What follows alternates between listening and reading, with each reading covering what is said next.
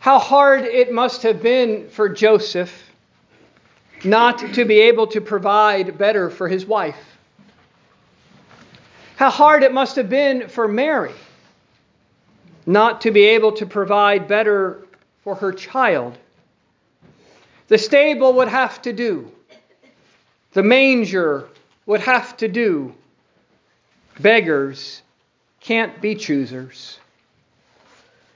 You've heard that phrase before, but never like this. For tonight, God is the beggar. It's not just that there was no room in the inn for Joseph and Mary, there was no room in the inn for God. The creator of all things would have to be born out back with the animals. The one who opens his hand and satisfies the desires of every living thing must lie in the very manger from which that food is eaten by beasts. The God whose heaven has streets of gold so pure that they are clear like glass, with walls made of precious stones, and each gate made of a single pearl, is tonight as far from that as one can get. He is a poor beggar. We have no room for you. John said this in his gospel, which we'll hear read tomorrow morning. He came to his own, but his own people did not receive him. No room for God. Oh, you say, they didn't know it was God. Otherwise, they would have. I'm not so sure. Many today have no room for God on this holiday. He would like to come into their homes, into their hearts, but there is no room. There are already too many other things there family and friends, preparations to be made, trips to take, gifts to give and receive, traditions to uphold, celebrations. So, no room for God. Perhaps when Jesus said, I was hungry and you gave me no food, naked and you gave me no clothes, he was thinking of this night of his birth. No room for God. Truthfully, sometimes we do it too, don't we?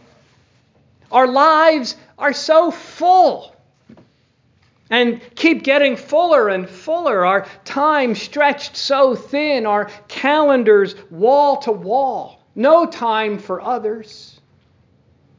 No time, no room for God. Perhaps that's exactly the way Satan has played it. Don't reject God. No, no, no. But this too. And this too. And oh, this too. All good things. But before you know it, no room for God. We didn't plan it that way, but maybe Satan did. It just happened? Maybe not. But God is not so easily stopped.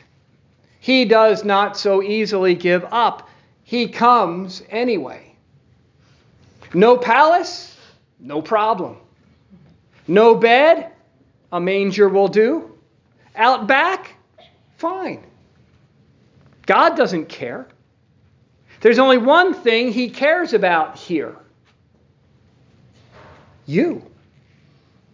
To come for you, to come and be your Savior. If he does, then it will be the perfect Christmas, regardless of all the other circumstances. None of that really matters. Only him here for you. so that there will be room for you in heaven. For if he doesn't come, if the Son of God does not come down from heaven into the womb of the Virgin, into that stable, into that manger, then there is no room for you in heaven. It is closed to you, locked. A lock that cannot be picked with your prayers, your good works, or your sincerity. That's what sin has done, your sin and mine. Adam and Eve getting tossed from the Garden of Eden and barred from re entering by an angel guarding the way gives us a glimpse of that. There was no way for them to get back in, to get back in to the tree of life and live. But God promised he promised one day they would. He would send a key, a Savior, who would forge a new key, a cross shaped key. So when Jesus was born and went from the manger to the cross, was crucified out back of Jerusalem, and then rose to life from a virgin tomb, just as he had from a virgin womb, the key of the cross turned in the lock, and heaven was open again. There is forgiveness for all who believe. There is a new tree of life, and we get to eat from it as we will tonight as the fruit that hung from that tree, the body and blood of Jesus, are given to us. So there is now room for you in heaven. That's why also the angels are singing this night. They didn't want guard duty. That wasn't joyful duty, but this was to go to the shepherds and announce to them the birth of the promised Savior, to proclaim glory to God in the highest, and on earth peace, goodwill toward men. That is, God has room for you. The shepherds heard that message and went to see this child, the fulfillment of God's promise, their Savior, and they were filled with joy. For you see, shepherds weren't usually on the invitation list for anything. No child told their parents that when they grew up they wanted to be a shepherd. It was a hard job, a dirty job, and an office, often thankless job. Yet God wanted them there. He wanted them there first. God had room for them. For shepherds, while the world didn't think so much of them, God did. In fact, that's what this child would be when he grew up and what he wanted to be. And not just any shepherd, but your shepherd, the good shepherd. These shepherds working in the darkness of night had seen the great light of the angels and heard the great light of their message. But the greatest light they saw that night, of course, was the light shining from the manger the light of God's love for them. And that's the light that breaks our darkness too. The forgiveness breaking the darkness of sin. His life breaking the darkness of death. His truth breaking the darkness of a world that has lost its way. For to us a child is born, to us a son is given that is our joy this night. That God has room for us. And not just in heaven, though that is more than we deserve. but in his heart. That despite who we are, despite what we do, here is God's love for you. Not that God doesn't care who you are and what you do, He does. It's just that His love doesn't come after you get better and clean yourself up, but before. It's there for you, always there for you, and acts for you. That's what tonight shows us that while we were still sinners, Christ is born for us. Christ died for us to make us his own. And that we might live as his children, not on the outside, but on the inside. Not eating the food of anxious toil, but the food that he gives us. Not on an endless quest for more, but receiving from his hand all that we need. For that hand that sent his Son and gave us a Savior will also give us everything else we need. So that, as we heard from the letter Paul wrote to Titus and his churches tonight, we live godly lives in the present age. And you know what that means? It just means simply this that just as God has room in his heart and in his heaven for us.